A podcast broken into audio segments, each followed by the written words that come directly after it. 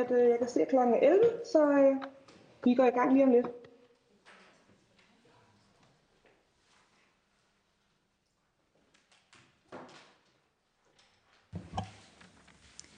Jamen, god formiddag og velkommen her til øh, høringen om den kommende handlingsplan. Og øh, velkommen til alle i salen, og til særligt til finansministeren. Og øh, jeg kan også se, at der er en del på skærmene derude, og øh, forhåbentlig har vi rigtig mange øh, personer, som er interesseret i den her virkelig vigtige handlingsplan. Vi er rigtig mange, der har set frem til dagen i dag.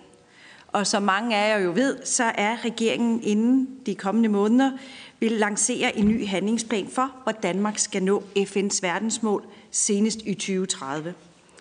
Og i juli måned her i sommer, så vil regeringen også præsentere status for, hvordan det går med at nå målene via det såkaldte frivillige national rapportering, eller Voluntary National Review, som vi bare kalder VNR. Der er altså ingen tvivl om her, at den næste måned, de næste måneder, bliver en spændende tid for vores verdensmålsarbejde. Det er også grunden til, at vi her i Folketingets tværpolitiske netværk, også kaldet 2030 verdensmålsnetværket, i samarbejde med eksperter i 2030-panelet og finansministeren har en offentlig høring i dag. Inden jeg giver ordet til finansministeren, så er der lige et par praktiske ting. Øh, som sikkert alle er vant til nu efter et år med øh, online møder, så er det jo altid godt lige at huske at tjekke, om man nu har muted sin, til, sin, øh, sin mikrofon, øh, og så bare lige unmute, når man får ordet, for så kan vi alle meget bedre høre lyden her. Øhm. efter finansministeren har haft ordet, så er høringen den vil opdelt i to. Den første del her, den fokuserer på, hvordan regeringens kommende handlingsplan kan blive startskud for en dynamisk og inkluderende proces for at fremme verdensmålene. Der er jo kun ni år til at handle i. Finansministeren vil derefter få mulighed for at respondere på indlæggene. Høringens anden del, den vil så i højere grad fokusere på det konkrete indhold i handlingsplanen og VNR'et, altså National Review. Herefter vil der også være mulighed for spørgsmål øh, til oplægsholderne og ministeren fra henholdsvis 20, for ministeren og så til 2030-netværkets medlemmer og 2030-panelet, og så alle de interessenter og borgere, som på forhånd har indsendt spørgsmål. Mange tak for det. Finansministeren får lov til at afrunde, men lige inden da, så vil øh, vores meget energiske næstformand, Mette Gerskov, så vil hun også afslutte mødet. Men først så vil jeg give ordet til finansministeren. Velkommen. Værsgo. Ordet er dit. Tak for det, og øh, tak fordi det kan lade sig gøre, at vi mødes her. Og selvom jeg tror, vi alle sammen kunne ønske os, at det var fysisk, at alle kunne være her, så øh, er jeg sikker på, at vi nok skal få en, en god høring her. Øh, tak til alle, som øh, tager sig tid til at være med i høringen i dag, og også give jeres øh, input til arbejdet med verdensmålene. Jeg kan fortælle, at jeg har en helt frisk hilsen fra statsministeren, som jeg har talt med på vej herhen, og jeg sagde også uh, takket hende for, at jeg har fået mulighed for at være ressortminister på det her, uh, fordi jeg synes, det er så vigtigt et arbejde, uh, som vi her har uh, foran os. Jeg vil gerne øh, indlede høringen med at fortælle nærmere om, hvor vi er henne i forhold til regeringens øh, arbejde med den kommende handlingsplan samt VNR-rapporten. Øh, det, som jeg også hørte fra Katarina, The Voluntary National Review, som vi planlægger at præsentere for FN til sommer. Og selvom præsentationen af Danmarks VNR bliver virtuel, så ser jeg meget frem til at præsentere, hvordan vi i fællesskab øh, arbejder med og for verdensmålene herhjemme. Regeringen har haft øh, stort fokus på en bred og åben proces om arbejdet med verdensmålene, både i forbindelse med udarbejdelsen af VNR-rapporten og handlingsplanen. Øh, jeg har allerede haft fornøjelse af at mødes med mange af jer øh, i den forbindelse, men der er også nye ansigter med i dag, og varmt velkommen til alle, og også til nye formandskaber, øh, både i den ene og den anden konstellation. Det er dejligt at mærke jeres brændende engagement og jeres idérigdom og jeres lyst til, at vi i fællesskab skal lave noget her, der, der gør en forskel og som rykker på ting. Verdensmålene er i løbet af de seneste år øh, jo blevet noget, som man diskuterer bredt i det danske samfund. Men jeg tror også, og det har vi også i andre sammenhænge haft lejlighed til at tale om, at der er brug for, at vi lige genstarter her oven på corona, øh, når vi forhåbentlig kan lukke Danmark og øh, resten af verden øh, op, øh, så øh, tror jeg, at øh, det er en god lejlighed til at fortælle, at det, at vi har haft corona, øh, jo ikke betyder, at alle de udfordringer, der var der før corona, er gået væk. Det betyder bare, at vi har haft kortere tid, nu har kortere tid til at levere på dem. Øh, til gengæld har vi også gjort os nogle erfaringer, som jeg tror kan være nyttige, om øh, fællesskabets styrke, vores samfundsmodels styrke, og det at inddrage folk øh, på kryds og tværs, hvad det kan have af kraft øh, og energi, som jeg håber, vi kan være med til at, at bruge også i forhold til verdensmålene. Og i det hele taget, øh, så er øh, tanken jo, at vi skal jo ikke tilbage til verden, som den så ud før corona. Vi skal bruge coronakrisen til at blive klogere og stærkere, have en mere grøn tilgang, have en mere retfærdig tilgang, og dermed skabe et bedre samfund, en bedre verden på den anden side. Og det er en af de allervigtigste øh, opgaver, vi står med.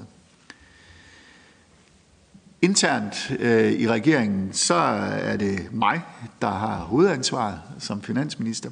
Øh, men det er heldigvis ikke sådan, at det kun er finansministeren, der skal gå op i det her. Det er alle ministre, øh, og det skal være et arbejdsredskab i alle ministerier og på alle politiske områder. Øh, udadtil vil vi gerne have så mange input og gode idéer med i arbejdet som muligt, og mange af jer har allerede bidraget på forskellige vis, men, øh, og tak for det, men, men alle idéer er velkomne. Derfor afholder vi også løbende møder med forskellige interessenter, og øh, Social- og ældreministeren har eksempelvis den 21. april afholdt en høring om regeringens arbejde med udsatte grupper og Leaving No One Behind agendaen. Det var, som jeg har fået det fortalt, en øh, god og konstruktiv drøftelse, og der kom mange spændende øh, bidrag frem. Og i dag holder vi så den offentlige høring i samarbejde med 2030-netværket og 2030-panelet, og tak til jer for at, at være med til at, at stable det her på benene og sætte dagsordenen. I forhold til indholdet af den kommende handlingsplan, så er øh, regeringens tilgang, at den skal øh, munde ud i at være en ambitiøs kommende handlingsplan.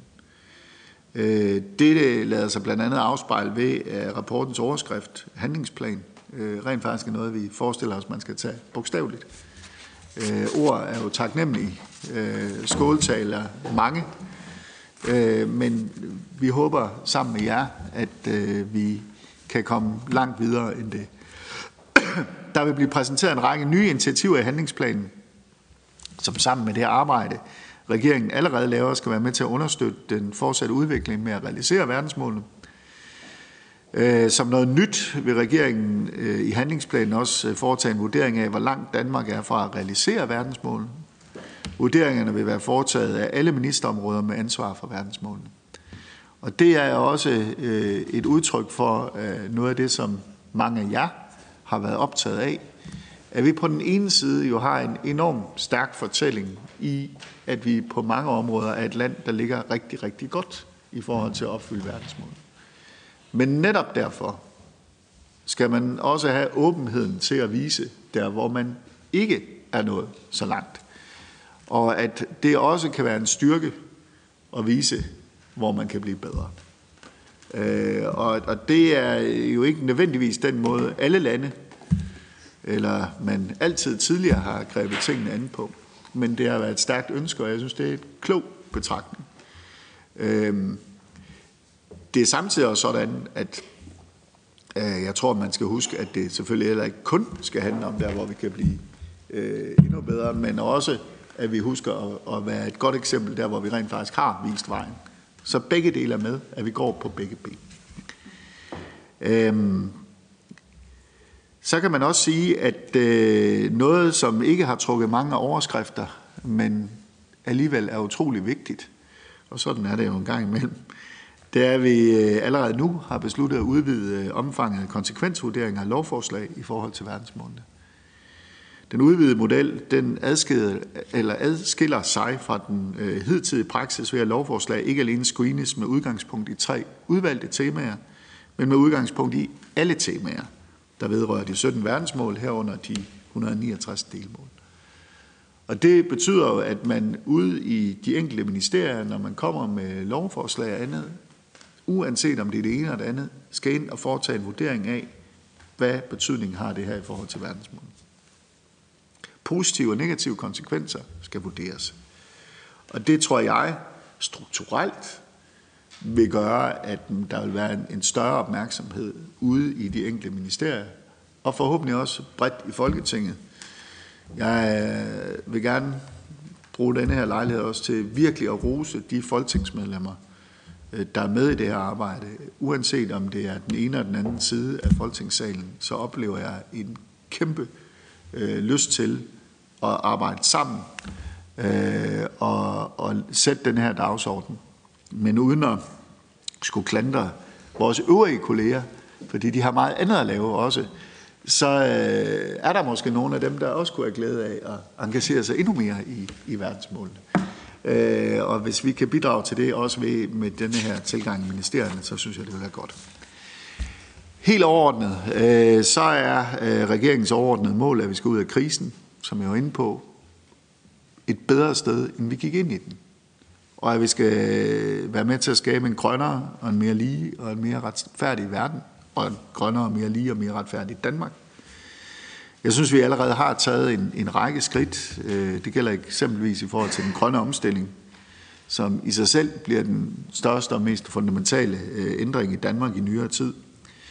Vi har også øh, sat en ny kurs i forhold til velfærd, hvor vi nu har indført det princip, øh, og ikke bare øh, sagt det i ord, men også vist det i handling, at når der eksempelvis kommer flere børn og ældre, øh, jamen så følger der, børn, eller så følger der penge med. Øh, det har ikke været tilfældet tidligere. Øh, samtidig er det også vigtigt at sige, at vi ikke er i mål. Øh, vi er stolte af nogle af de gode ting, vi har kunne gøre i fællesskab, men, men vi er ikke tilfredse i den forstand, at vi ikke har meget, vi skal nå endnu. Så der er stadig en række øh, ting, der skal ændres i vores samfund, og der er jo ikke mindst globalt enorme udfordringer – og her bliver verdensmålene helt centrale pejlemærker. Og som vi også har talt om tidligere, øh, så er der kort tid til at forandre verden. Til gengæld øh, er verdenshistorien også fyldt med mennesker, der har formået at gøre det. Øh, og verden er fyldt med mennesker, der gerne vil gøre verdensmålene til virkelighed. Og det er det, det handler om i dag. Tak. Mange tak for disse rigtig gode indledende ord om, hvordan øh, vi nu øh, genopbygger efter covid-19. Ambitiøs, involverer ministre, øh, udvidet konsekvensberegning. Det er nogle rigtig spændende ting, og jeg siger mange tak for også finansministerens store engagement, tror jeg, jeg siger, på hele vores netværk. Vi ved, som finansminister har man også andet at lave, øh, især i disse tider med hjælpepakker med mere og mange andre ting. Så mange tak for det. Øhm, og øh, høringen ligger jo også oven i en meget, meget travl folketingskalender lige nu. Vi er jo 74 medlemmer, men øh, flere er kaldt til forhandlinger i dag, blandt andet om landbrug. Så derfor er der mange, der ikke lige kunne være her. Men øh, derfor vil jeg skynde mig nu bare at give ordet videre, og jeg glæder mig rigtig meget til at høre øh, Simon Kjær Hansen, regionsdirektør for C40 og medlem af 2030-panelet. Ordet er dit. Værsgo. Mange tak for det. Øhm, og jeg vil også øh, gerne lægge ud med at kvittere for det enorme engagement, som der i Folketingets 2030-netværk bliver lagt i den her sag, og også hos finansministeren og regeringen. Det er for eksempel fantastisk øh, positivt at høre om den meget systematiske måde, man gennem konsekvensvurderinger vil med arbejde med at fremme verdensmålene på. Som nævnt hedder jeg Simon Kjær Hansen, og jeg er direktør i den globale by- og klimaorganisation C40, men i dag der repræsenterer jeg 2030-panelet, øh, og jeg er her for at sige lidt om, øh, hvordan vi kan bruge danske styrkepositioner til at fremme verdensmålene. Og når vi taler om danske styrkepositioner, så er det jo nogle gange en kode, vi bruger for erhvervsfremme. Øh, og hvordan øh, nogle af de ting, som øh, vi gør rigtig godt i Danmark, hvordan vi gennem for eksempel verdensmål kan få det bredt mere ud i verden.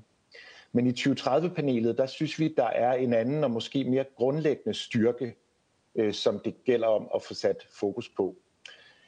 Jeg er i kraft af mit arbejde i kontakt med byer overalt i verden, men der er ingen steder, jeg har oplevet så stort et engagement i verdensmålene som her i Danmark.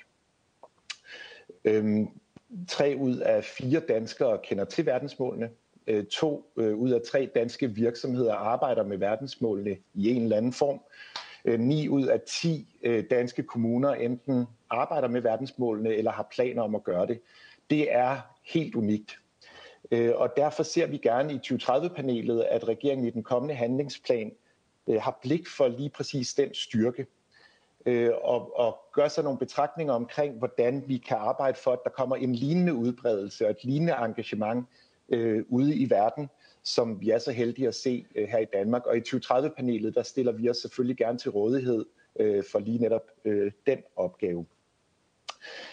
Det næste, jeg vil komme ind på, det er den meget vigtige dagsorden, som finansministeren også nævnte, nemlig Leave No One Behind, eller at ingen skal lades i stikken. Øhm, vi ser meget gerne, at regeringens handlingsplan også øh, forholder sig aktivt til det princip, øh, og for eksempel ser på, hvordan øh, vi i Danmark kan være med til at fremme indsatser, der kommer de mest marginaliserede grupper til gode. Hvordan kan man for eksempel på den ene side øh, meget aktivt fremme en grøn omstilling ude i verden, men gør det på en måde, hvor man får de svageste med, skaber jobs og, og muligheder for alle. Øh, det tredje, jeg vil komme ind på, det er så netop erhvervslivet, for det er klart, at i, i forhold til, til Leave No One Behind, der er det danske erhvervsliv en meget, meget vigtig medspiller. Øh, når danske virksomheder agerer ude i verden, øh, så er det jo præcis øh, den type principper, det er vigtigt, at de har med i højsædet. Øh, og derfor ser vi også gerne, øh, at en kommende handlingsplan forholder sig til, hvordan danske virksomheder kan tage udgangspunkt i sådan noget som for eksempel science-based øh, principles. Altså det vil sige det her med, at man som virksomhed ikke blot gør det, der er muligt, men gør det, som, som der med udgangspunkt i viden og, og videnskaben er det nødvendige for at opnå for eksempel Paris-aftalens mål. Øh, også sådan noget som UN Global Compacts 10 principper for bæredygtighed er noget, vi meget gerne ser en refleksion over, hvordan det kan fremmes. Endelig så kan jeg ikke lade være med til slut her at lancere et begreb, man måske kunne kalde øh, udenlandske styrkepositioner. Fordi der er ingen tvivl om, at vi i Danmark øh, gør meget godt, når det gælder verdensmål, og vi er også gode til at fremme de ting, vi gør godt ude i verden. Men, men verden den er stor, øh, og der er mange lande og mange byer, øh, som arbejder med dagsordner, vi også kan tage inspiration fra. Jeg ser det i mit eget arbejde i C40 Cities, hvordan der er byer, der for eksempel kigger meget på det, man kunne kalde verdensmål nummer 12, altså det her med, hvordan vi får en mere bæredygtig produktion og et mere bæredygtigt forbrug, der sker i større respekt for de grænser, der nu engang er på planeten. Øh, og derfor skal en, en sidste bøn fra min og panelets side være, at udover at vi bringer danske styrker ud i verden, at vi så også øh, vender blikket ud af og inviterer alle de gode idéer, vi oplever ude i verden, tilbage til Danmark. Øh, og med det så siger jeg tak for ordet, og jeg ser frem til resten af høringen. Mange tak, Simon. Det var rigtig godt oplæg, og øh, både at vi ser verden indenfra ud, men også at vi kan bruge den udefra ind på os selv. Tusind tak. Jeg vil skynde mig lidt videre, fordi tiden selvfølgelig skrider, når vi har mange ting. Men jeg har heldigvis fornøjelsen af at øh, først øh, lige på vegne af hele vores netværk fortælle om, hvordan vi ser, at øh, verdensmål nu skal integreres i det lovgivningsmæssige arbejde her fra vores side. Øh, først og fremmest vil jeg jo gerne understrege, at jo stærkere en forandring verdensmålene har, i det daglige parlamentariske arbejde, jo stærkere vil grundlaget være for at sikre fremgang. Så ser jeg også frem til det samarbejde, også om de konsekvensvurderinger, som der er lagt op til, og hvordan vi får det udrullet ind i vores lovgivningsarbejde. Og hvordan er vi organiseret her på Christiansborg? Øh, mange af jer kender det, men jeg vil bare lige fortælle kort om det. Det er, at vi har en øh, Folketingets parlamentariske arbejdsgruppe om verdensmål. Det har siddet under Finansudvalget. Det har næsten sådan set løftet sin opgave, så det sat en lille smule på hvile nu. Men samtidig så har vi øh, Folketingets tværpolitiske netværk for verdensmålene. Der er 74 medlemmer, som sagt, og det er til gengæld meget aktivt nu. Og det bliver rigtig aktivt, det er jeg sikker på nu, med den her handlingsplan.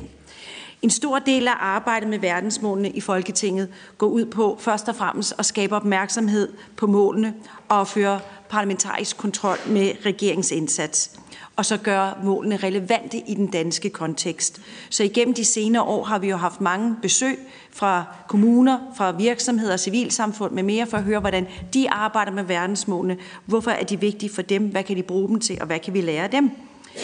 Og jeg håber her med, øh, vi håber med, med regeringens kommende handlingsplan nu kan blive startskud for en dynamisk og inkluderende proces, der kan tage os hele vejen i mål. Vi er jo begyndt årtiet for handling, som FN's generalsekretær Guterres kalder det.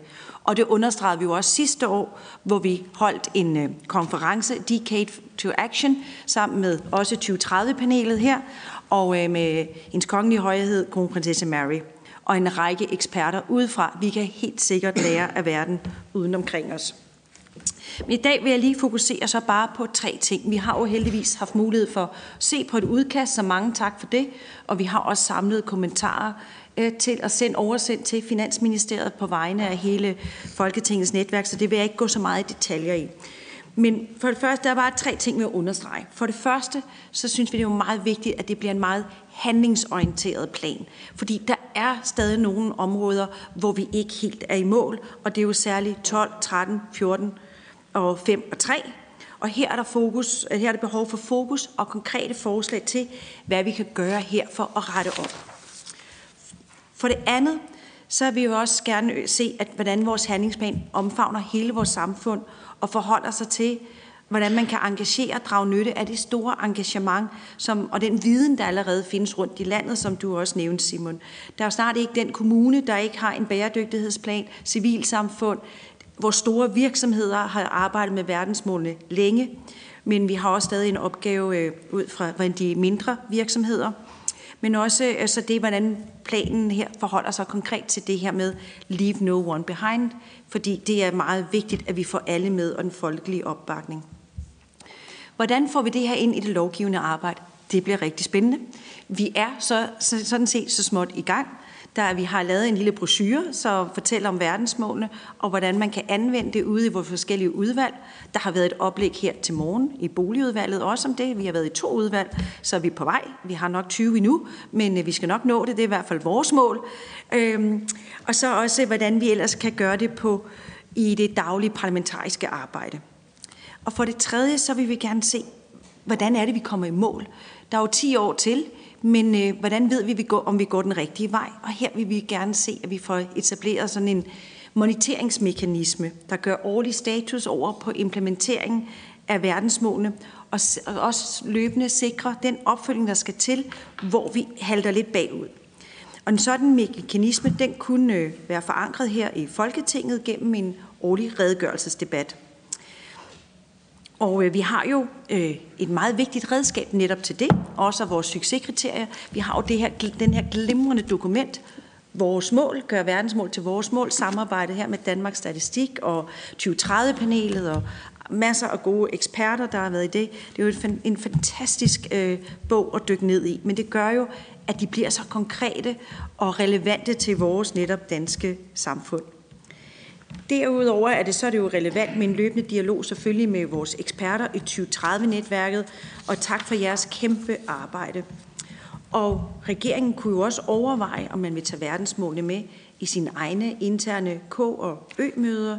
Udvalg, det var jo meget nyttigt at høre fra ministeren og opløftende, at man ser, at det er godt nok er mm, finansministeren drivkraften, men det skal også ud i, til øvrige kolleger, for det går jo netop på tværs. Så vi også kunne se, hvordan man måske kan overveje at tænke verdensmålene mere ind konkret i finanslovsprocessen. Der er jo også været nævnt nogle gange, at man gerne skulle se en mere grøn finanslov, og det er jo også noget, vi bakker op om. Så til sidst vil jeg gerne understrege, at verdensmålene de er jo også gode visioner for det gode Danmark og den gode verden, og det vil vi jo alle sammen gerne støtte op om. Det er derfor, vi, er, vi engagerer os. Så vores parlamentariske vision det er jo forhåbentlig, at vi i dag øh, kan give hinanden et, øh, et håndslag på, at vi meget gerne vil se, at det her bliver en, øh, en engageret proces, hvor vi involverer og inkluderer og sørger for, at øh, civilsamfund, kommuner, øh, alle gode kræfter, erhvervslivet, kan være med her i denne her handlingsplan, så vi sammen når i mål.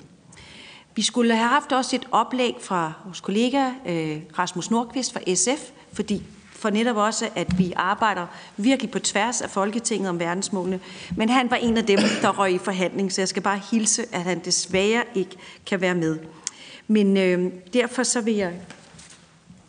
Ja, men derfor så vil jeg øh, lige give ordet til finansministeren, der får øh, mulighed for kort at kommentere på øh, de sidste to øh, oplæg her. Tak, inden jeg så går videre til formanden for, øh, for vores 2030-panel. Tak. Jamen, øh, tak for det. Og øhm, øh, nøgleordene i noget af det sidste, du sagde, nemlig engageret, involverende og inkluderende, synes jeg i virkeligheden rammer det rigtig godt ind, hvad det er, vi skal øh, med det her arbejde. Øh, og jeg er meget glad for, at så mange folketingsmedlemmer øh, engagerer sig. Jeg kunne ønske mig, at det var alle 179, der var med i netværket. Det kan være, det kommer. Øh, men også, at vi selvfølgelig skal overveje, hvordan vi parlamentarisk øh, forholder os til de vurderinger, der kommer på de enkelte lovforslag, men også, øh, hvordan vi kan sørge for at følge op på det her.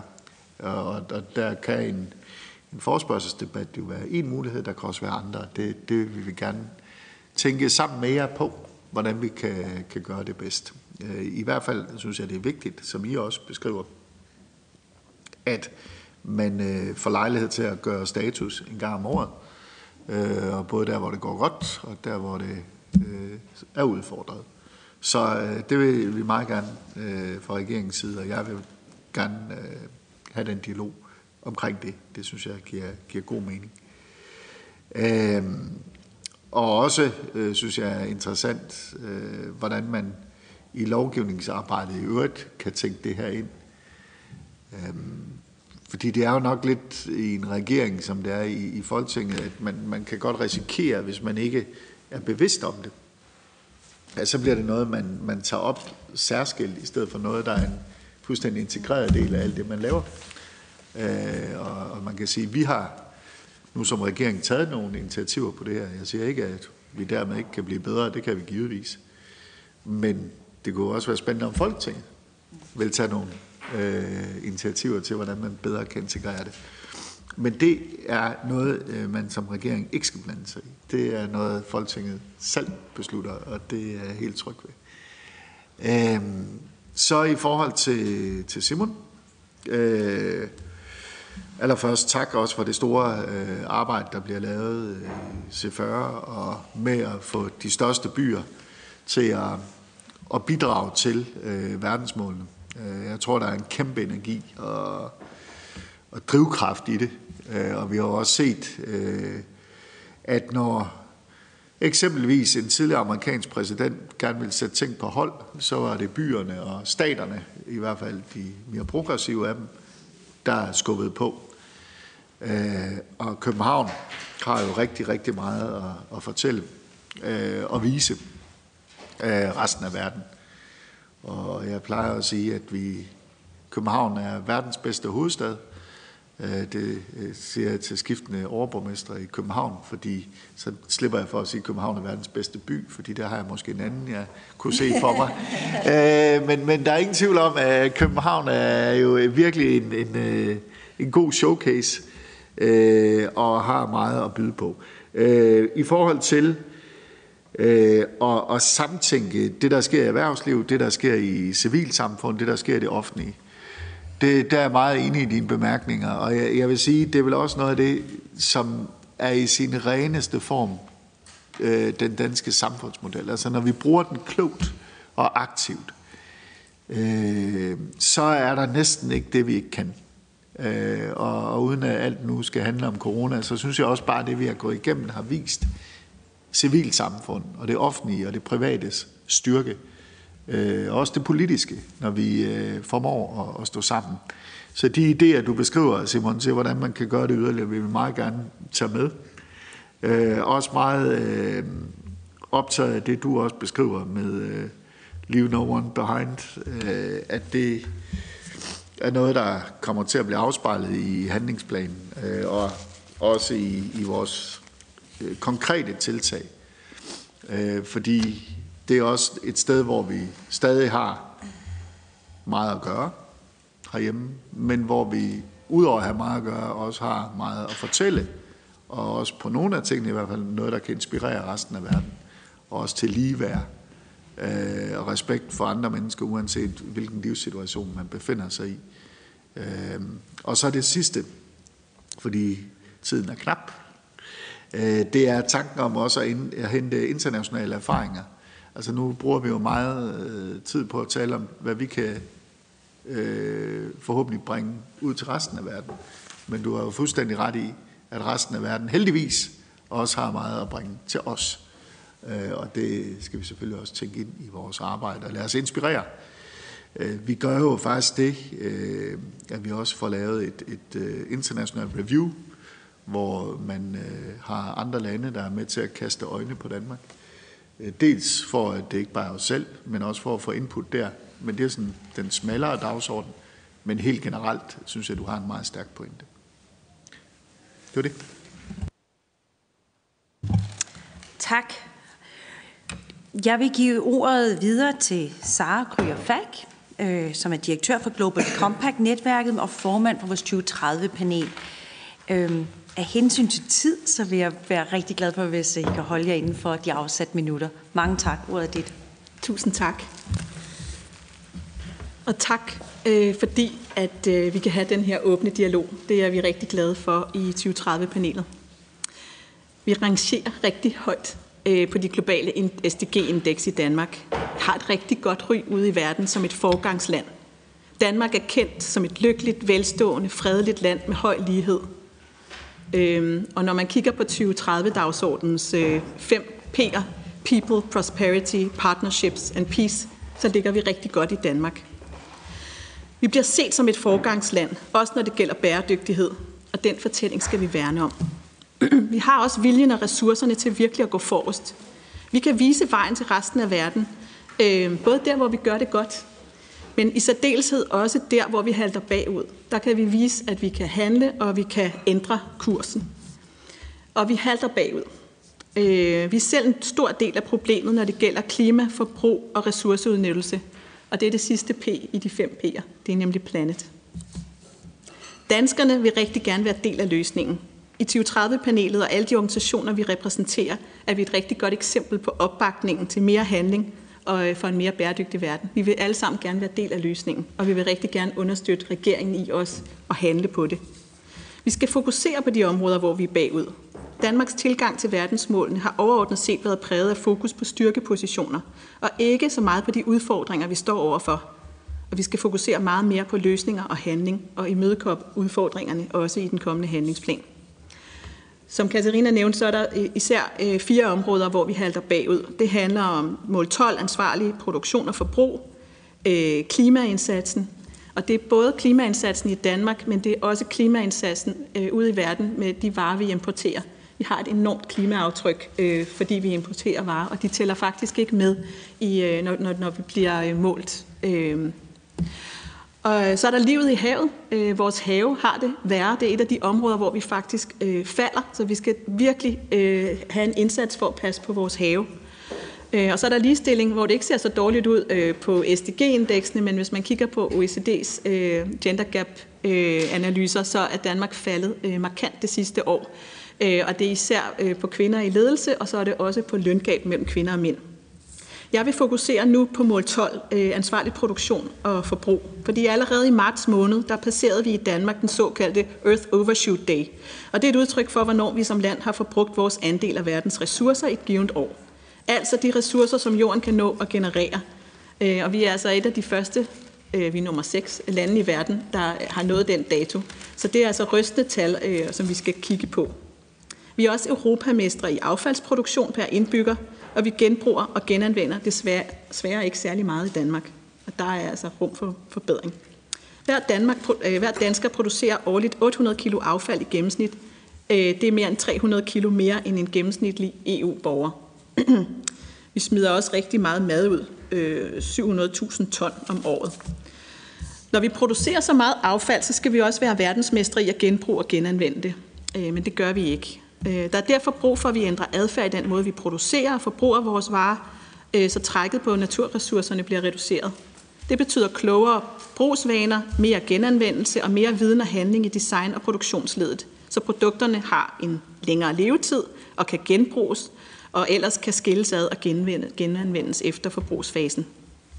For at komme i mål skal der arbejdes på tværs af den offentlige og private sektor om både at sætte rammerne, men også at løfte råmaterialer tilbage i kredsløb.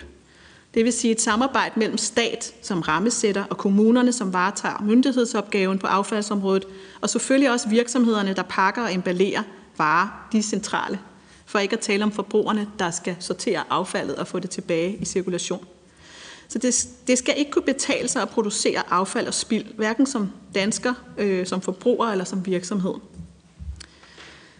Øhm, vi håber derfor, at øh, verdensmål 12 og handling for verdensmål 12 kommer til at fylde rigtig meget i den kommende handlingsplan. Øh, vi skal simpelthen have nogle flere mål for at gøre det mest bæredygtige og ansvarlige valg til det nemmeste og mest attraktive valg. Så forbrugere og offentlige og private virksomheder samt myndigheder kan gå efter det. Så skal der også arbejdes på mad og madspil. Vi, vi spilder virkelig meget mad, øh, og, øh, og vi skal også gøre danskernes kost mere klimavenlig. Her nævnes, at regeringen i januar har lanceret nye kostråd, hvor klima er tænkt ind. Det bør følges op af konkrete initiativer, som skal fremme den bæredygtige produktion og forbruget af mere klimavenlige fødevarer, der kan hjælpe både forbrugeren, kommunen, arbejdspladsen, også i indkøbssituation for at ændre adfærd og vælge mere klimavenligt. Så er der selvfølgelig den muskel, øh, det offentlige har. Altså vi skal, øh, vi skal kigge på det offentlige øh, indkøb og kigge på bæredygtige indkøb som led i den kommende handlingsplan. Det skal både være staten, regioner og kommuner, øh, men vi skal selvfølgelig også fokusere på internationale organisationer. Vi skal være en bæredygtig grøn motor, øh, som vil skabe efterspørgsel og ændre markedet, så man også som virksomhed får lyst til at levere flere, mere grønne og klimavenlige produkter. Så derfor så anbefaler vi, at handlingsplanen er øh, eksplicit med hensyn til de mål, hvor Danmark skal være særlig opmærksom og gøre det bedre. Blandt andet spørgsmål omkring affaldssortering, øget genanvendelse, madspild, biodiversitet, ligestilling mellem kønnene, og selvfølgelig, at vi skal reducere vores CO2-emissioner øh, og sikre ansvarligt forbrug i Danmark. Øhm, vi skal vise de gode eksempler. Selvfølgelig både der, hvor vi gør det godt. Vi har meget at være stolt af. Men vi tror også, i 2030-panelet, at vi kan gøre os selv og være en endnu større inspiration for verden, hvis vi virkelig også formår at tage hånd om de udfordringer, vi også har øh, i Danmark. Vi er rigtig, rigtig mange, der gerne vil gå i arbejdstøjet og sikre handling, og vi vil gerne samarbejde på kryds og tværs. Det er nødvendigt, øh, men øh, vi vil gerne arbejde for at finde løsninger. Og selvfølgelig skal vi genbesøge, hvordan det går hvert år, så vi hele tiden kan forbedre os, øh, og også på den måde være et forbillede for verden. Så vi håber, at øh, handlingsplanen sætter nogle gode rammer for handling, og så tror vi, at Danmark kan være en, en stor inspiration og vise vejen, øh, og, øh, og også skabe et rigtig godt, en god fortælling om os, at vi også tager hånd om øh, vores udfordringer. Så, øh, så det glæder vi os til, og håber, at vi kan samarbejde om. Tak.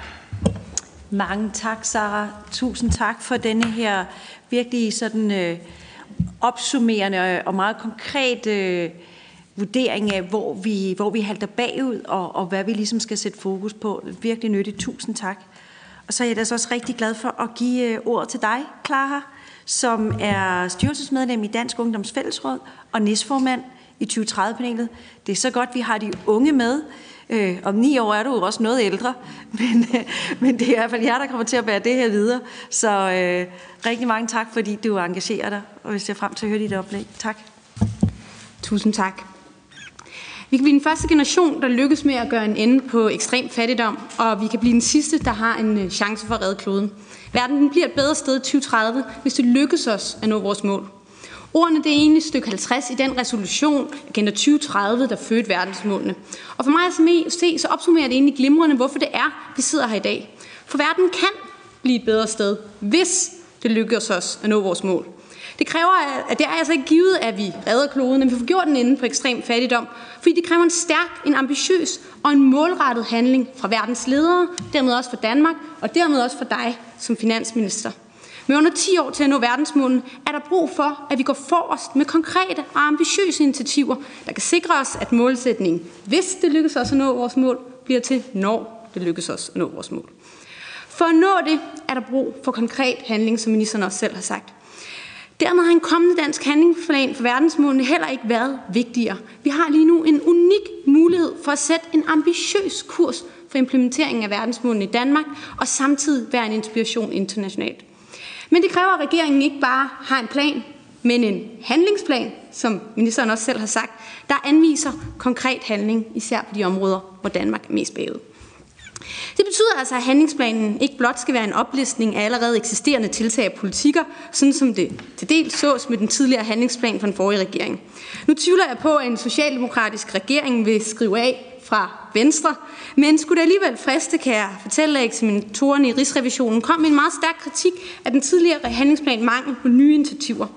I panelet opfordrer vi derfor til, at man lytter til Rigsrevisionen og bruger øh, den kritik, der er kommet til at skabe en ambitiøs handlingsplan. Nu er det øh, desværre, kan øh, man måske øh, mene fra panelets side, ikke vores opgave at skrive øh, handlingsplanen. Men når nu vi alligevel bliver spurgt til, øh, hvad man kan gøre, så har vi en klar opfordring til, at regeringen lancerer en række nye handlingselementer i en handlingsplan. Vi håber, at en kommende handlingsplan tager udgangspunkt i en analyse af status på hver mål og sammenhæng mellem målene. Og i forlængelse heraf, så kan man med fordel inddrage de 179 nationale indikatorer, som Katarina allerede øh, har vist frem, og som vi i panelet har taget initiativ til for at skabe en, en, en dansk kontekst omkring verdensmålene og gøre dem nemmere at forstå i en dansk kontekst. Vi tror på, at det kan inspirere flere danskere til at tage verdensmålene til sig og handle i en dansk kontekst. Så håber vi, at regeringen vil bruge handlingsplanen til at komme med nye konkrete forslag til regeringens eget arbejde, og hvordan vi ikke mindst kommer i mål inden 2030. Her er det afgørende, at det beskriver, hvilke konkrete indsatser skal til for at nå målene. Eksempelvis ved at opstille konkrete målsætninger og initiativer til at opfylde målsætningerne. Så håber vi, at vi laver en klar monitoreringsmodel og en cyklus for verdensmålene, der gennemgår hver mål og delmål og beskriver, hvad der skal gøres. Her vil en årlig fremdriftsrapport være et vigtigt redskab i monitoreringen. Og så håber vi, og det er virkelig en glæde at høre ministeren allerede sagt det, men at der bliver åbnet op, og der bliver inddraget bredt i samarbejdet med at implementere verdensmålene i Danmark. Og der bliver jeg bare nødt til, til også at fremhæve, at man lytter til den unge generation. Det er en generationskontrakt, man indgik med vedtagelsen af verdensmålene. Verdens ledere lovede de unge en bedre og mere bæredygtig verden, og derfor fortjener de også at blive taget med på råd. Det er også med til at sikre, at handlingsplanen ikke kun bliver regeringens prioritet, men har et bredt ejerskab. Så lad mig slutte, hvor jeg startede. Vi har en unik mulighed for at gøre en forskel, og vi har en unik mulighed for at sende et stærkt signal til resten af verden om, at der er brug for handling nu. Og, og jeg ved godt, at verdensmålet måske ikke er højeste prioritet i et finansministerie midt i en global pandemi, øh, og måske heller ikke hos regeringen. Og det er også forståeligt. Men derfor er det også vigtigt for mig at understrege, at det her ikke er regeringens opgave alene. I 2030-panelet står vi 24 forskellige sektorer. Vi samarbejder, vi taler sammen, og vi vil gerne hjælpe med at få handlingsplanen forankret i det danske samfund. For vi vil skabe konkret forandring. Og det er jo det, verdensmålene handler om i virkeligheden. Det handler jo ikke om, at vi skal gøre det selv, at nogen skal gøre det selv. Det handler om, at vi står sammen, at vi arbejder sammen, og vi skaber en bedre, mere bæredygtig verden. Så det er egentlig bare med at komme i gang. Mange tak, Clara. Det var så godt, og tak for din egen opsummering. Det understreger jo virkelig pointerne, og ordet generationskontrakt, det klinger jo også godt i mine ører. Så rigtig mange tak for oplægget. Nu har jeg rigtig fornøjelsen af at give ordet videre til en af verdens øh, førende klimaeksperter, som øh, er fra 2030-panelet, og det er professor Catherine Richardson fra Københavns Universitet, som vil stille skarpt på her sammenhæng mellem målene klima, natur og biodiversitet. Værsgo, Catherine.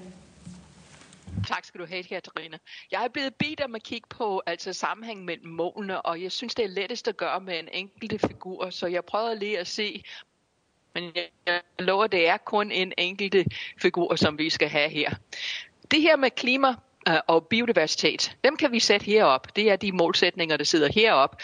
Og, og altså, interaktionen imellem dem, den er interessant i sig selv, fordi vi glemmer nogle gange, vi tror alt handler om klima, men de levevilkår, vi har her på jorden, det er en funktion af interaktionen mellem klima og livet på jorden. Det er, altså, fordi klima det er bare energi, der kommer ind fra solen. Og, og livet, det er biodiversitet. Så vidt vides, er vi den eneste planet, der har liv. Og den, altså det er derfor, vi har ilt i atmosfæren. Det er derfor, vi har ozonlag, der, øh, der beskytter os og, og så videre. Så, så vi kan faktisk bruge mål, målene 13, 14 og 15, som er klima og biodiversitet, som en proxy for jordens ressourcer, som vi ved er begrænset. Og desværre er trenden for de her tre, det går i den forkerte retning. Og det betyder, at vi er mist ved at miste jordens ressourcer. Det er problematisk, fordi alle de målsætninger, der har med det menneskelige tilstand eller, eller velstand at gøre, det vil sige med det der med fattigdom og sult og sundhed osv., de kommer med omkostninger. De, man bruger nogle af de her globale ressourcer. Så bæredygtig udvikling, den findes herind. Vi ved ikke lige præcis hvorhen, men herinde i den her spændingsfelt. Er vi for langt herop mod, mod at beskytte miljøet, så kan vi ikke have plads for mennesker at udvikle sig. Omvendt, hvis vi er helt herned og kun fokuserer på mennesker, så ender vi i en situation, at, at vi løber tør for den naturkapital, det betaler for fasten. Og det er der, her, hvor udviklingsland og udviklede land altså har forskellige udfordringer. Herned ligger Danmark super godt for målene 1-6 men vi ligger sindssygt dårligt, når vi kommer til 13, 14 og 15. Hvis alt skulle leve, som vi gør, så vil det kræve 4,2 jordkloder så vi har lige så stor udfordring som udviklingsland, men de ligger et andet sted end udviklingsland, udviklingslandenes. Og det, der linker de her to, det er selvfølgelig den der, eller forbinder de to, det er selvfølgelig at lade ingen i stikken, fordi det handler om, hvordan vil vi fordele ressourcerne. Og alle de andre mål, som jeg ikke har her endnu, de kan alle sammen rubriceres i et eller flere af de fire redskaber, som vi har i samfund, der vi kan bruge til at let trykket, så vi letter trykket på vores brug af ressourcer. Det er teknologi, men teknologi kan ikke gøre det alene.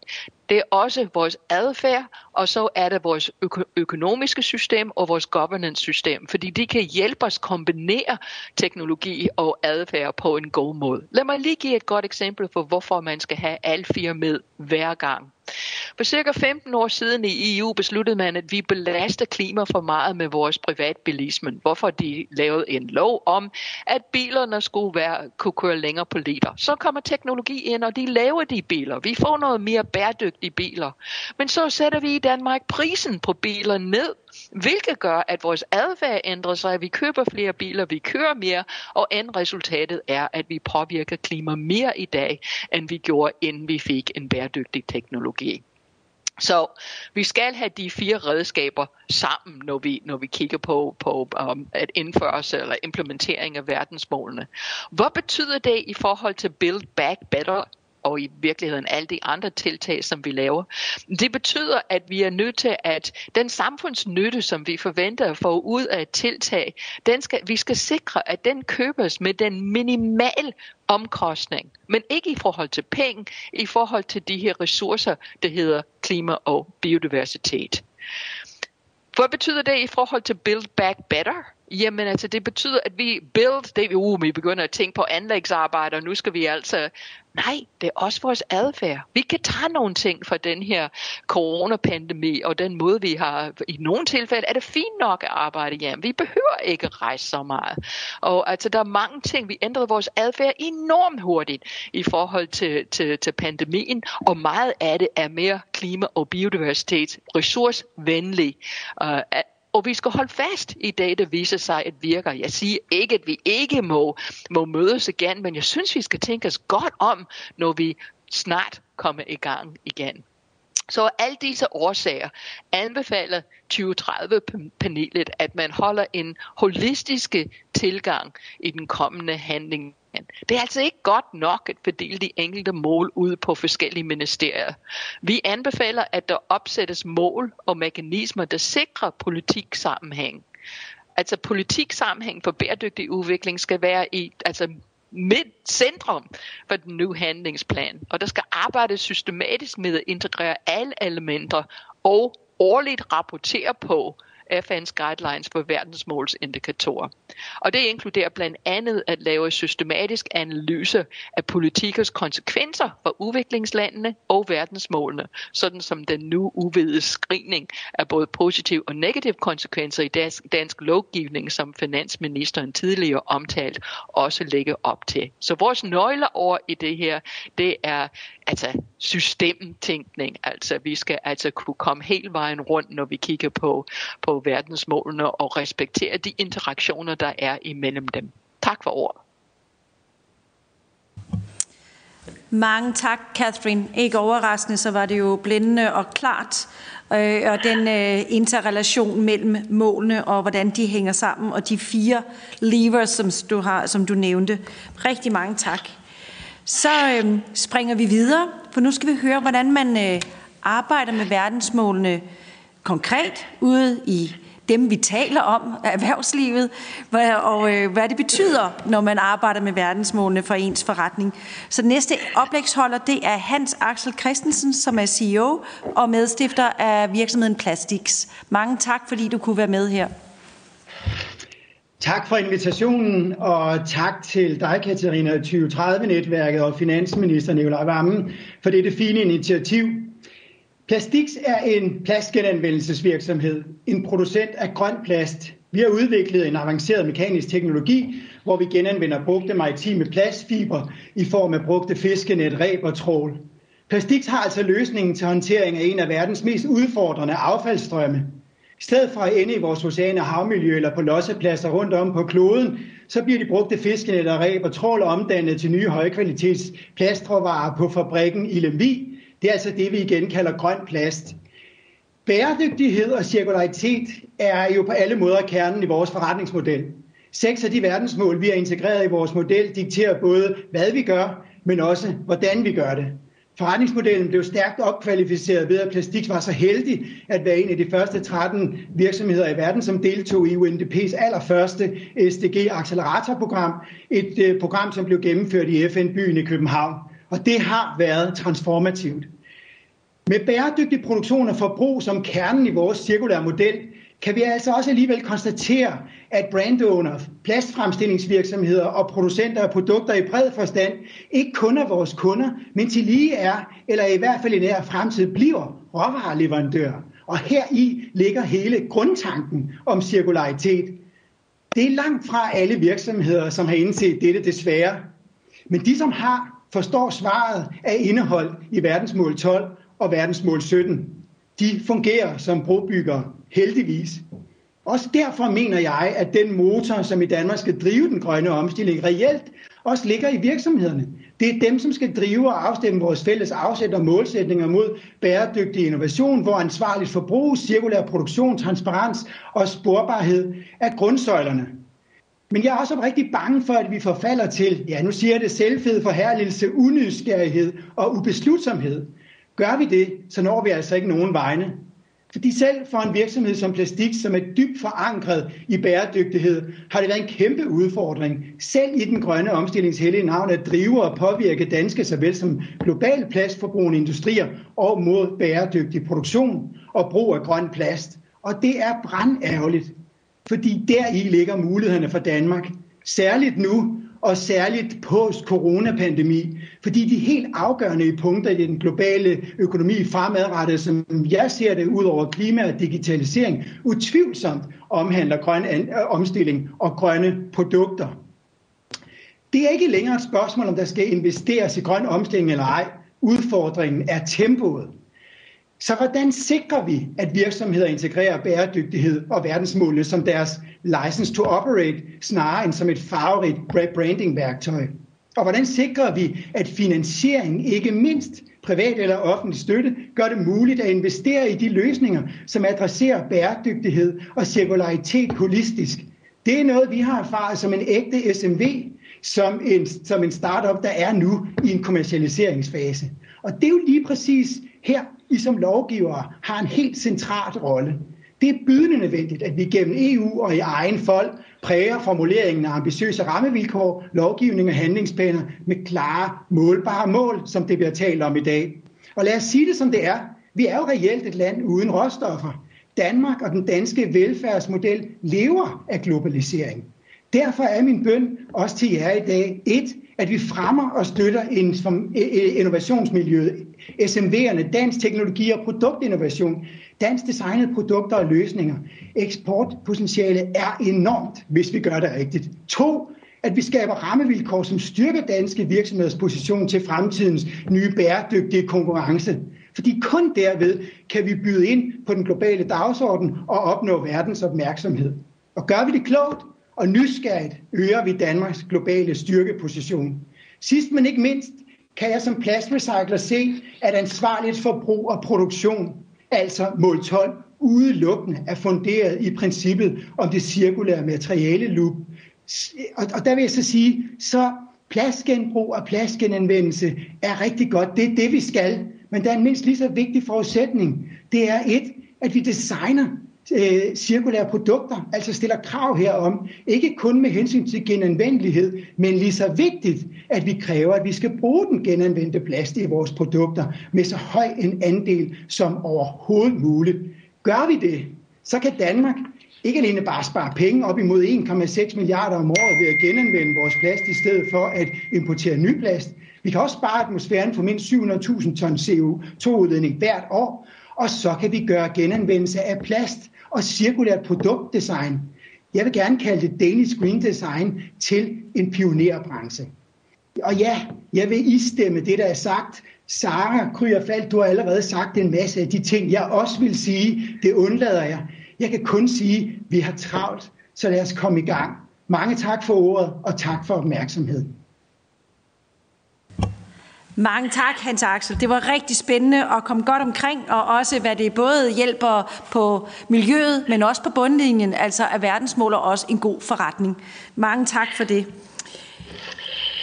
Det næste oplæg, vi skal til nu, det er Lars Kok, som er politisk chef Mellemfolkets Samvirke, som jeg tænker vil tale noget om ulighed, uden at lægge ham ordene alt for meget i munden. Værsgo, Lars. Ordet er dit.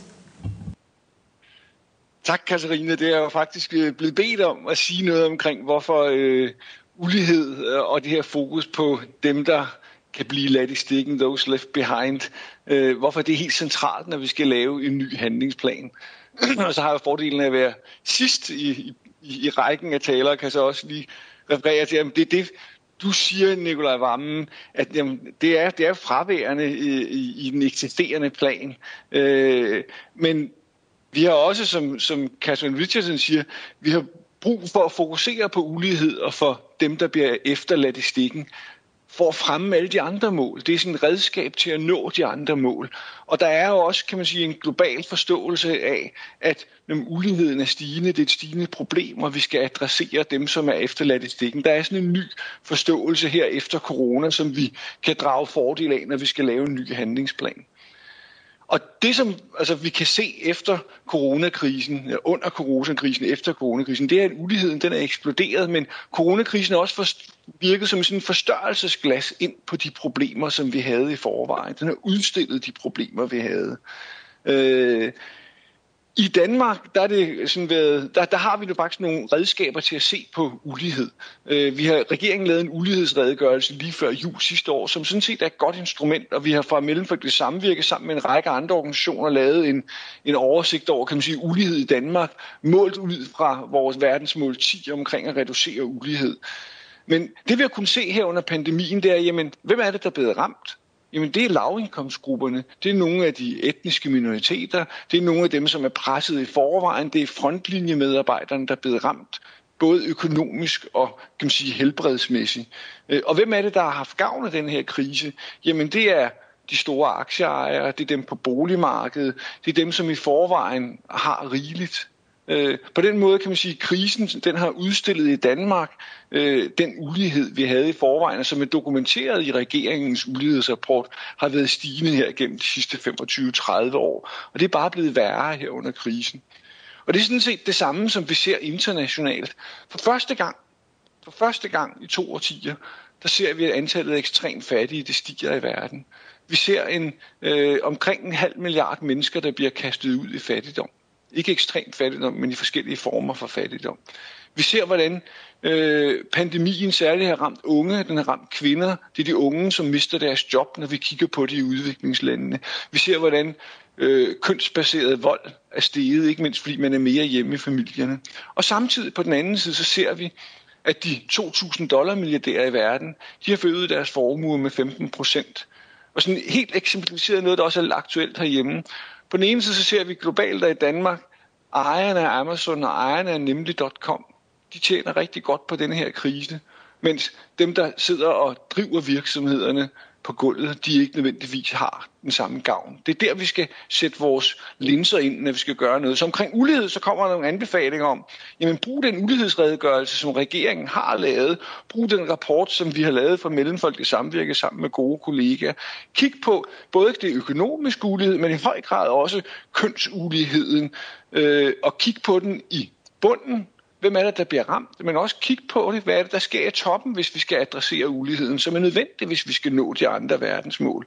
Og det samme skal vi gøre i internationale arbejde. Vi skal, når vi nu skal lave en ny dansk udviklingsstrategi, så skal der være et stærkt fokus på ulighed. Vi skal selvfølgelig sikre og hjælpe landene med at komme over den krise, få en grøn og retfærdig genstart, som handler også om at sikre finansieringen i de lande, som er enormt hårdt ramt af den økonomiske krise, som vi har, som er ramt af de klimaforandringer, som jo også rammer skævt, som i høj grad vi har skabt, som Katarina siger, men som i virkeligheden rammer meget hårdere på de fattige og på de mest udsatte mennesker. Og når man så kommer til uh, Leave No One Behind, bliver samtidig også helt afgørende.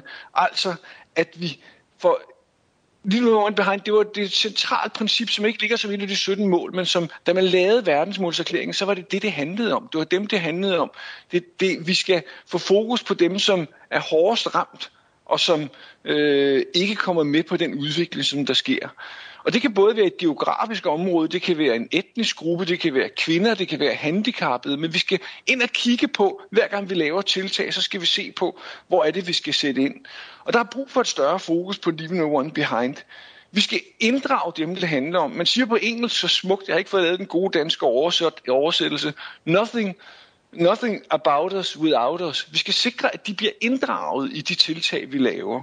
Det betyder, at vi systematisk skal inddrage dem, der er efterladt på perronen, som væsentlige aktører, der kan bidrage med deres viden om, hvordan man skal bryde barriererne, hvordan vi skal lave de rigtige løsninger. Og det er jo for eksempel, hvis vi i Danmark vil kigge på Lolland og de udfordringer, som vi kender, der er på Lolland, jamen så skal vi selvfølgelig inddrage dem. Og det samme skal man gøre, når man snakker om udsatte boligområder med voldsramte kvinder og med folk, der lever i fattigdom i Danmark. Vi skal inddrage dem og, og få deres viden med. Og der er vores klare anbefaling, det er, at vi skal lave det, man kalder sådan leave no one behind screening, på mindst to niveauer. Med al ny lovgivning, som der skal laves, og nye politiske strategier, der skal man ind og se på, hvordan påvirker det de mest marginaliserede. Og den anden side af det, det er, at når ministerierne de sidder, kan man sige, med et delmål, jamen så skal de være sikre på, at de både inddrager og fokuserer på de folk, som bliver ramt af deres kan man sige, område, som er inkluderet i deres område. Vi kan ikke nå verdensmålene, hvis vi ikke gør noget ved uligheden. Vi kan ikke nå verdensmålene, hvis vi efterlader nogen i stikken. Det er to helt afgørende parametre for verdensmålene. Og øh, det er derudover tydelige danske værdier, som øh, vi synes, at Danmark kan markere sig på, og vi kan gøre en stor forskel på det her område. Så, så det er en klar opfordring til, at det kommer til at ligge helt centralt i den nye handlingsplan. Tak for ordet.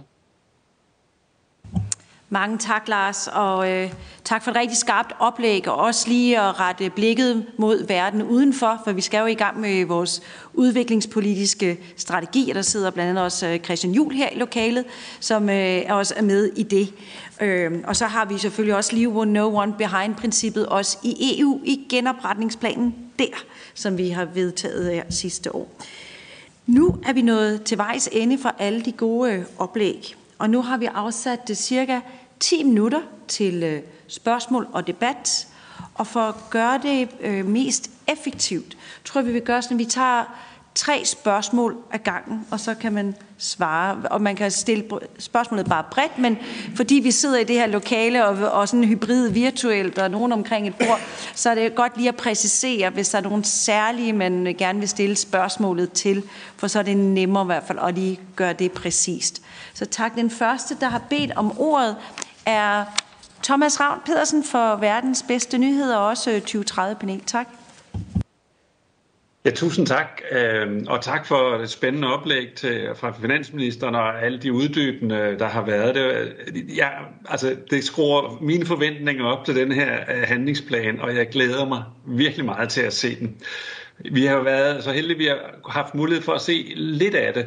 Og der vil jeg bare i forhold til det, jeg nemlig ikke helt været oppe i i dag, der vil jeg være på, øh, vi har i 2030-panelet en uddannelses, øh, kan man sige, politisk gruppe, som fokuserer meget på det delmål, der hedder 447. Det er i dansk sammenhæng et lidt overset delmål, men man har måske lige præcis potentialet til at styrke alle de andre øh, delmål, for, og som Clara Halvorsen var inde på, det med kan man sige, næste generation. Altså det handler om, det er et løfte om, at vi som land skal sikre, at vores børn og unge bliver undervist i bæredygtighed og verdensmål. Og øh, der kan man sige, der vil jeg bare minde om at sige, at i øjeblikket er der en kampagne, der hedder Uddannelse for fremtiden, med elever og studerende, der repræsenterer en million børn og unge, der siger i kor, vi ønsker mere bæredygtighed ind i uddannelserne. Vi har også et erhvervsliv, der efterspørger kan man sige, morgendagens arbejdskraft, der skal være uddannet til at kunne håndtere bæredygtigheden. Og derfor vil jeg bare sige, husk delmål 4.7 og være og tage gerne det også politiske lederskab, så det er både til finansministeren, men også hele Folketinget, om at sikre, at vores uddannelser får øh, meget mere bæredygtighed ind, end der er nu. I øjeblikket er det både ildsjæle, det er skønt, det er en god start, men der er altså potentiale for meget mere. Så det var lige en bøn fra øh, uddannelsesgruppen. Tak. Tak, Thomas. Og så er der spørgsmål for Mette Gerskov. Værsgo.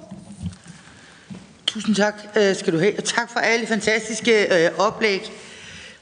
Jeg vil gerne spørge, om jeg kunne få Catherine Richardson til at uddybe noget. Fordi jeg hørte dig sige, at al lovgivning skal screenes, ikke kun for verdensmål, men også i forhold til udviklingslande. Er du ikke rar at uddybe, øh, hvad det egentlig, øh, hvordan, hvad, hvordan du mener det? Der. Altså, hvilke effekt det vil have på, på udviklingslande også, altså hvis vi øhm, Altså, det kan have noget med den, den øh, ja, vores import og, og den type ting, så det skal altså, det skal, det skal verdensmålenes effekt, ikke kun i Danmark, men den effekt, det vil have andre steder også, når vi laver vores screening. Tak. Vi tager lige et spørgsmål mere. Det er Anja Philip, og så vil jeg give ordet først til finansministeren. Tak.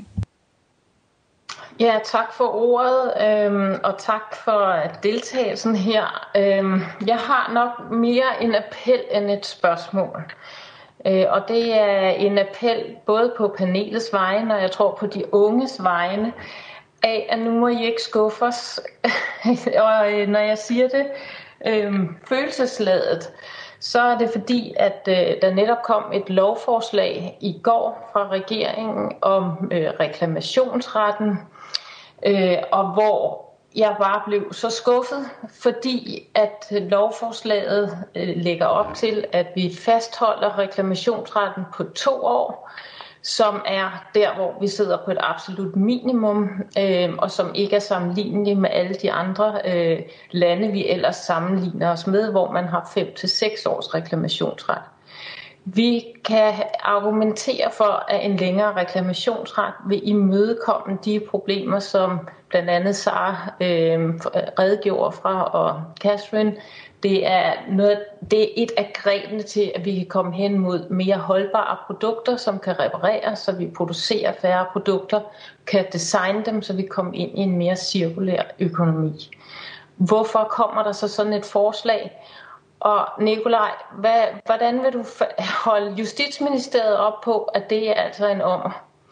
Øhm, og så igen, det er så vigtigt, at vi har det momentum nu med at build back better, og vi har hele engagementet. Så må det ikke være sådan, at når der så kommer noget ud, så lever det ikke op til alle de gode ord, som, som øh, vi hører både fra dig i dag og har hørt, når vi har mødt dig, øhm, og også Amitsbøl, øh, du samler jo også fantastisk op for de indlæg, vi har hørt. Så hvordan kan vi undgå at blive skuffet? Tak. Værsgo. Øh. Tak for det, og Tak for, for nogle gode øh, spørgsmål. Jeg tænker, det er spørgsmålsdelen, vi tager nu, ikke? Jo. Godt. Øhm, I forhold til Thomas, så øh, tror jeg, du har meget ret i, at vi skal prøve at tænke i, hvordan kan vi, ikke mindst i forhold til vores børn og unge, øh, få dem engageret, og, og der er uddannelsesindsatsen, og ikke mindst hvad der sker i folkeskolen, øh, jo helt afgørende for det. Øhm, og der tænker jeg, at, at der er en, en opgave, vi har i fællesskab. Altså øh, både panel, folketing, øh, verdens bedste nyheder, øh, men jo også øh, i det her tilfælde er det så undervisningsministeren, men jo også øh, kommunerne. Øh, og her lidt senere på, på året, der skal vi snakke med øh, kommunerne om øh, økonomiaftaler. Og så tænker man, øh, har det lige noget med verdensmål at gøre? Ja, det har det, fordi der, i de øh, økonomiaftaler, vi har lavet, har vi tidligere kort omtalt verdensmålene. Men øh, jeg håber, at vi kan styrke verdensmålsdelen øh, ved de kommende økonomiforhandlinger. Øh, og det tror jeg jo også, kommunerne selv er interesseret i. Så øh, jeg, tror egentlig, vi der kan løbe en åben dør ind. Øh, hvordan man så gør det i praksis, og i forhold til, at der også er undervisningsfrihed og metodefrihed og andet ude i folkeskolen, skal vi lige tænke over. Men, men jeg er grundlæggende meget enig i, øh, at det her er en dagsorden, der er så vigtig, at den, og jeg tror jo også blandt vores børn og unge efterspurgt, at, at her kan og skal vi gøre mere. Øhm, så med det spørgsmål var vist primært til til Richardson. Øh, og så er der Anja.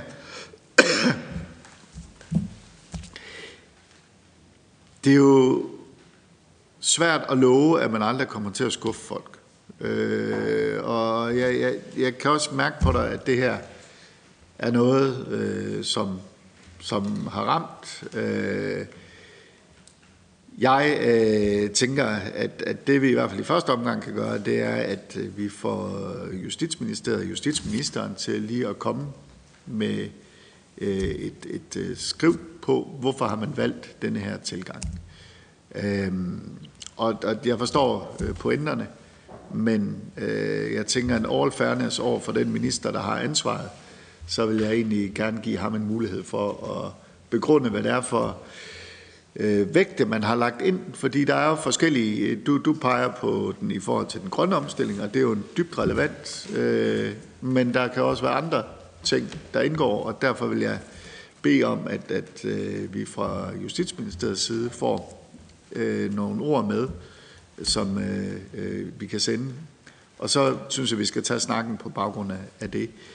Helt generelt, øh, jamen så... Øh, håber jeg jo, at, at der bliver en række også konkrete lovforslag og initiativer, hvor man vil kunne se, at de ting, vi snakker om her, også gør sig gældende.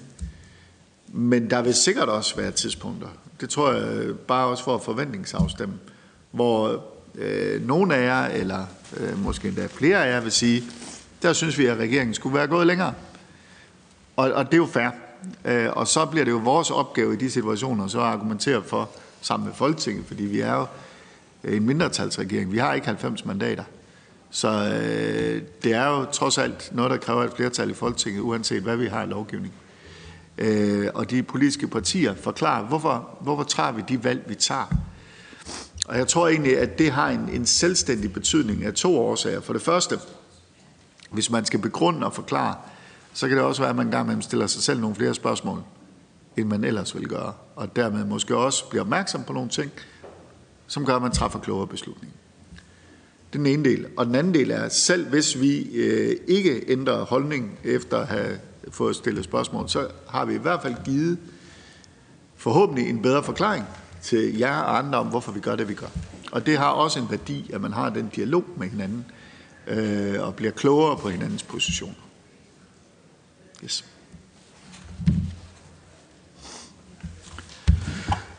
Tak. Så lige se, om der er en uh, kort bemærkning tilbage til uh, Anja Philip. Ja, fordi uh, tak uh, for, at du lytter. Uh, jeg vil sige, argumentation... Nå, der er virkelig ikke på. Argumentationen er der fra ministerens side, og det er, at man ikke ønsker at pålægge et hårdt presset erhvervsliv øh, flere byrder. Og det, der har vi jo lige hørt et glimrende indlæg fra Plastics, at det er noget, der gør sig på bundlinjen, og det er også noget, vi har set flere gange i historisk tid, at når danske virksomheder har lyttet til de stærke forbrugere øh, og det ønske, der er blandt forbrugere i Danmark, så har de faktisk øh, kommet hen over de barriere, så de har fremstillet grønnere og mere bæredygtige produkter, som bliver efterspurgt. Så det gør sig jo også på bundlinjen. Og øh, der siger man så også fra justitsministerens side, at man har så lyttet til flertallet i det udvalg, der har siddet og arbejdet med de her ting og kommet med deres anbefalinger, men man sammensætter så udvalgene med nogle meget stærke erhvervsinteresser, som ikke lige har forstået de her ting. Øh, og så er det klart, at der vil være en flertalsudtalelse, som, som går den vej. Men det er altså i min optik, i vores optik, øh, fuldstændig misforstået, og også både Klima- og Miljøministeriet har også peget på, at en længere reklamationsret vil være et godt greb til at komme øh, nærmere den grønne omstilling, vi har behov for. Så desværre. Tak. Så vil jeg lige sætte mig selv på. Øh, to hurtige spørgsmål. Øh, det ene er i forhold til, vi taler om at holde momentum og vide, om vi går den rigtige vej. For der er nogle steder, hvor vi faktisk ikke har rykket så meget, og det blev tydeligt også her fra panelets side. Hvilke indikatorer forventer ministeren, regeringen at anvende? Er det her for vores mål, eller er det nogle internationalt fastsatte indikatorer? Og noget andet er også, hvordan, øh, hvilke metoder for mål. Der er jo en masse forskellige metoder. Kommunerne bruger nogle metoder, nogle andre har nogle andre metoder. For eksempel for at måle CO2. Og øh, har man overvejelser omkring at have en mere ensartet metode for CO2, så det også kan hjælpe til at opfylde den vigtige målsætning, vi har om 70% CO2 målsætningen. Så det, altså, det fremmer både altså selvfølgelig verdensmål, men også ind i vores egen nationale fastsatte mål, så vi får samlet det, som også kan måske være mere vigtigt til at holde momentum, når vi kan vise og kommunikere ud til, at der er fremgang. Og så vil jeg også lige sige, at Thomas, du havde en meget vigtig pointe der med uddannelse. Der er mange øh, unge, der har været herinde også og talt med, at øh, i øh, paragrafen i, for universitetsloven står der vækst og velfærd. Mange vil gerne have det ændret, så det er mere tidsvarende til bæredygtighed og velfærd. Det er jo noget, man kunne overveje, også ud i videre ud, for at have de grønne kompetencer, som vi har brug for, også til at gøre de statslige indkøb. Tak.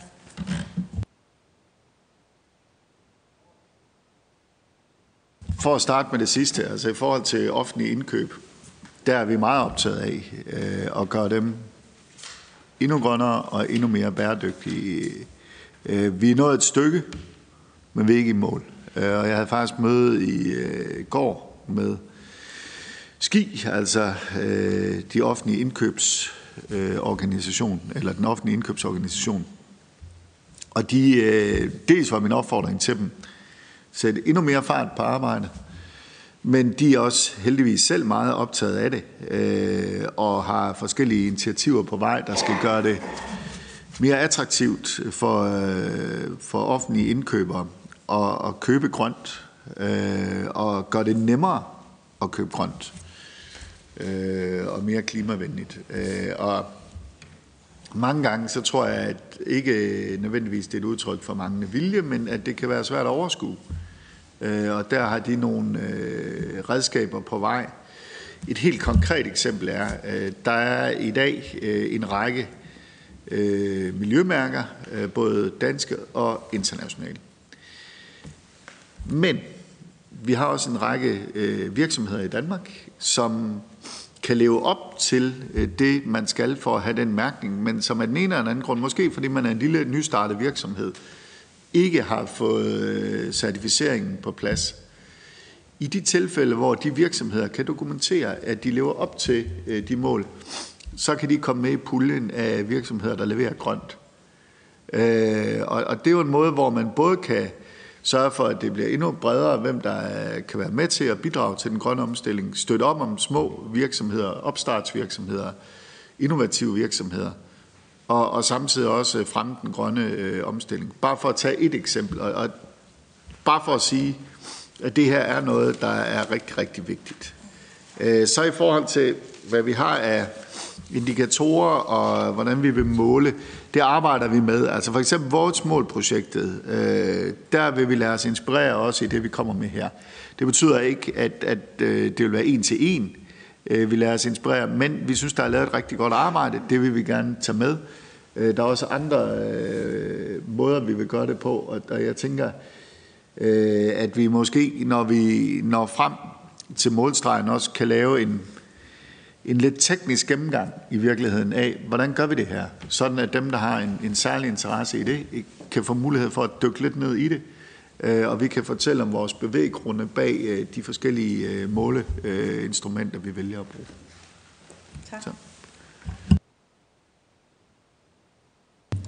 Så lige et spørgsmål til Christian Jul og så bagefter øh, svar fra, fra finansministeren, og hvis øh, du er venlig, så vil vi lige kort afrunde, inden vi giver så ordet til Mette Kjærsgaard for den sidste yes. afrunding. Tak. Jeg var så heldig, at jeg var i øh, New York øh, i 2015, og var vildt begejstret, da jeg kom hjem. Fordi det første Mogens Lykketoft, som formand sagde det i, på de danske medier, det var, den her plan, vi var jo vildt begejstrede over, at alle stemte for den, og at det var så stor enighed. Den her plan øh, kræver en revolution. Og jeg hoppede jo lidt i stolen, når en socialdemokrat skulle snakke om revolution. Øh, men jeg synes, han er ret, fordi der skal grundlæggende ændringer til. Og, og, og jeg, jeg har været til utallige møder, både i det her og det der lokale og andre lokaler, og vi har, har fået tonsvis af papirer. Øh, jeg er da glad ved, at det her handlingsplan nu, og ikke bare en plan. Fordi vi har papir nok. Vi skal have forandringer til. Jeg kan godt lide, når erhvervslivet og når unge reagerer og handler, fordi vi er godt nok fodslæbende herinde i det her hus. Det er ikke 10 år tilbage, det er 9 år tilbage. Og vi har øvet os i alle de pæne ord, og al den pæne måde at sige det på, det har skiftende regeringer også gjort. Jeg ved ikke, hvad der skal til, øh, fordi at det er jo de unge, der får problemerne og så læner vi os lidt tilbage. Jeg synes, hvis I svigter på det her område, og jeg synes, der er tendenser til lige i øjeblikket, i de her minutter forhandles der landbrugsaftaler. Og vi er så meget i bag i forhold til den fireårsplan, vi har med jer. Og det nytter ikke noget, at en regering siger, vi er en mindretalsregering. I har en venstrefløj, der er så utålmodig efter at komme videre i handling på det her område, og har møder, krisemøder endda, for at opfylde de aftaler, vi har. Så det bliver et langt spørgsmål. Jeg føler mig inde i en boble. Jeg skal nok lade med at jeg føler mig inde i en boble, og det er ligesom om, jeg ikke kan få smaget den boble, og så komme ud og få frisk luft. Især når vi den ene dag efter den anden skal sige, vi lader ingen tilbage på perronen, og så kan vi se, at vi ikke engang får vores egen hjem fra flygtningelejrene. Vi siger, uligheden øh, skal vi gøre noget ved. Vi ved, at uligheden selv i Danmark er stegen under coronaen, og vi har ikke en plan for, hvordan vi ændrer det. Vi siger, at vi skal fjerne våbnene i verden. Vi har en regering, der ikke engang vil være med til at fjerne atomvåbnene. Og sådan kunne jeg blive ved. Jeg har lavet en lang liste, men vi skal også holde tiden, kan jeg se på formanden. Hvornår kommer vi til at handle effektivt? Altså, jeg, jeg er imponeret over Biden i de her 100 dage. Øh, tænk, hvis vi havde et tempo på ham, som, som ham øh, på at forandre øh, det samfund, vi lever i. Så vil jeg tage hatten af, og så vil jeg synes, det er godt. Hvis det er det, I lægger ind i et hatten af for jer med den nye plan, hvis det bliver endnu en flot rapport, ja, så bliver jeg lige så frustreret som øh, mine børnebørn. Ja, altså der er utrolig mange ting, jeg kunne have lyst til at sige til dit indlæg. Øhm, jeg glæder mig, ligesom du, over det, der sker i USA. Og ligesom du kunne blive lidt øh, overrasket over en socialdemokrat tale om revolutioner, så glæder det mig, at en enhedsliste repræsentant øh, bakker så stærkt op om den amerikanske præsident. Det tror jeg ikke er sket så mange gange tidligere. For der sker nogle gode ting i øjeblikket. Biden har sat øh, nogle øh, progressive mål op på klima. Men inden man nu lader sig helt svømme med i begejstring over dem, så skal man bare se, at de mål, vi har sat fra dansk side, i øvrigt i fællesskab, er jo langt mere ambitiøse for, hvad vi skal nå i 2030, end det USA har sat for sig. Så vi har sat en meget, meget klar ambition om reduktion på 70 procent i 2030 i forhold til øh, CO2-udledning. Jeg synes også, at vi allerede på det første halvandet år, den her regering har siddet, blandt andet i samarbejde med enhedslisten, men heldigvis også med andre partier, er kommet nogle rigtig store skridt i den rigtige retning. Det har ikke bare været snak, der har også været handling i forhold til grøn skattereform, i forhold til grønne biler, i forhold til affaldsområdet, i forhold til industri. Nu er vi så i gang med landbrug. Og jeg kan bare øh, sige, at øh, jeg og regeringen er fuldstændig 110 procent dedikeret på at levere på 70 procents målsætning. Godt være, at vi ikke kommer til at gøre det på samme måde som enhedslisten, øh, hvis man havde 90 mandater, ville gøre det. Men vi kommer til at gøre det, og forhåbentlig også i samarbejde med enhedslisten. Og så håber jeg også, at øh, vi kan lade være med, at det her bliver en partipolitisk kampplads, men at vi i stedet for prøver at finde hinanden. Øh, og ikke prøve at finde ud af, hvor vi kan skælde hinanden mest ud, men prøve at finde ud af, hvor vi i fællesskab kan lave mest sammen. Så tror jeg, at mulighederne for, at vi kan nå et mål, er større. Øh, og jeg hører i virkeligheden også bag kritik et ønske fra din side om handling. Den deler vi. Øh, og lad os se, om vi ikke med den handlingsplan, vi laver, kan komme et, et vigtigt skridt i den rigtige retning. Øh, og så står det der jo frit for, når vi når den dag, at sige, at du synes, at det skridt er tilpas, eller for lille. Øh, du vil nok ikke sige, at du synes, det er for stort, selv hvis du synes det. Men lad os prøve at finde en fælles grund, i stedet for at finde ud af, hvor vi kan skille hinanden ud. Ja. Tak for den afrunding, og tak til alle de gode oplæg og spørgsmål. Det er netop lige præcis det, det vi står overfor, og vi har kun ni år er så alvorligt, at vi ikke kan gøre det en, til en partipolitisk kampplads. Det er også derfor, vi har det gode øh, ekspertpanel til at rådgive os, fordi vi har lidt måske forskellige holdninger til, hvornår vejen vi skal derhen, men vi er godt klar over, hvor vi skal hen. Det står her, det står også i vores mål, og der står, hvordan vi skal gøre det. Ministeren så gerne, at øh, alle folketingsmedlemmer var medlem af 2030-netværket verdensmål med. Det kan vi jo kun bakke op om, men vi kunne se, at finansministeren ikke selv er medlem. Så vi vil rigtig gerne tage dig med på listen.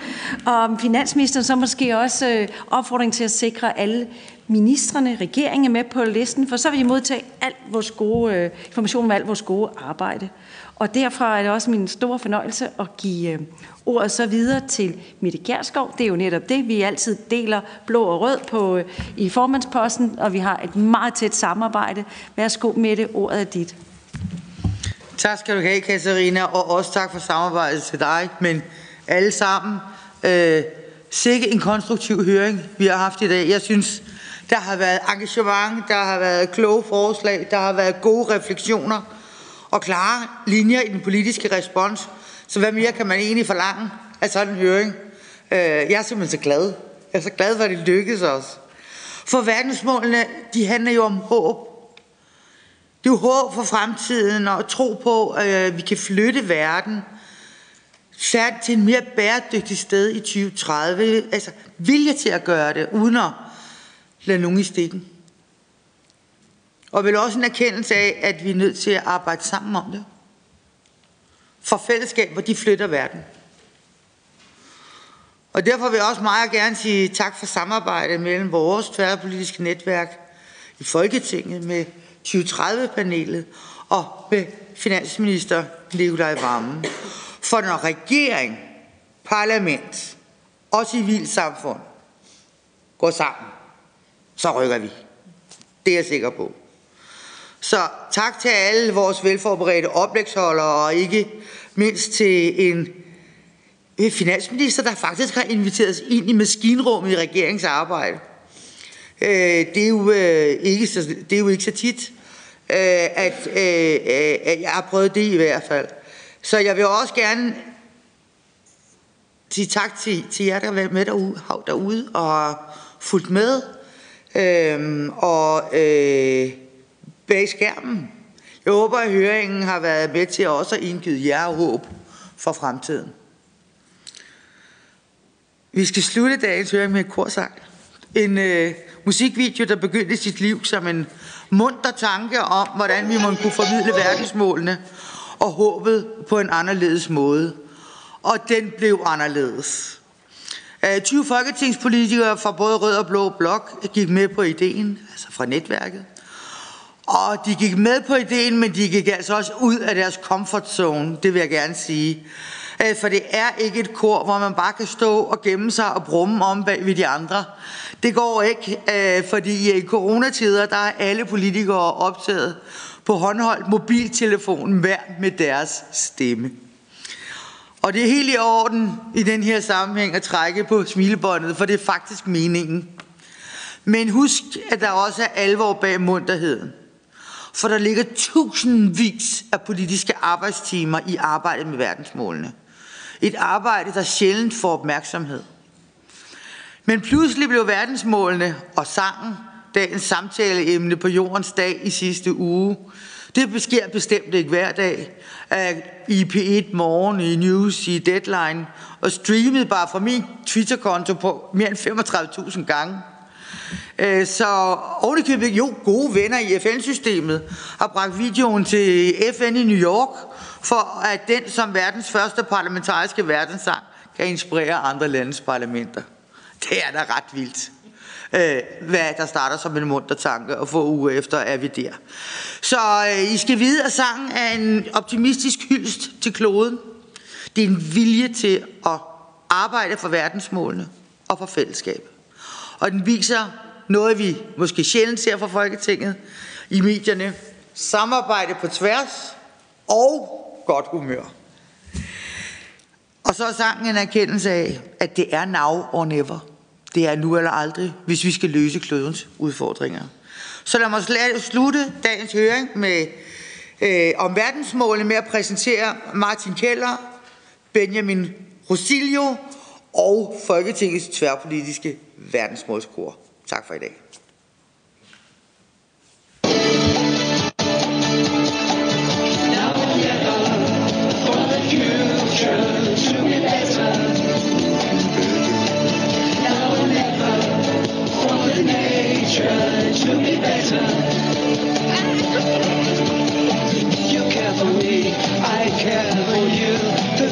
And the bugs and the bees do too. I care for you, you care for me. The beetles and the bugs and the birds will be better, yeah, yeah, so much better, yeah, yeah. It will be better, yeah, yeah, so much better, yeah.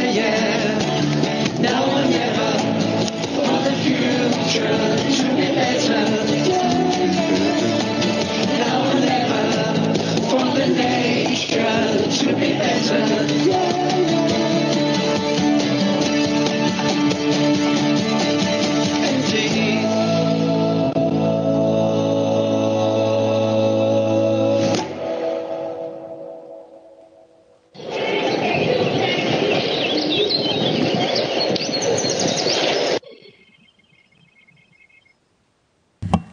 Tak, Mette. Det var en perfekt af, afrunding og opmundring til, hvordan vi også, øh, selvom det er seriøst arbejde og mange ting, at vi også skal bevare det gode humør og komme godt i mål.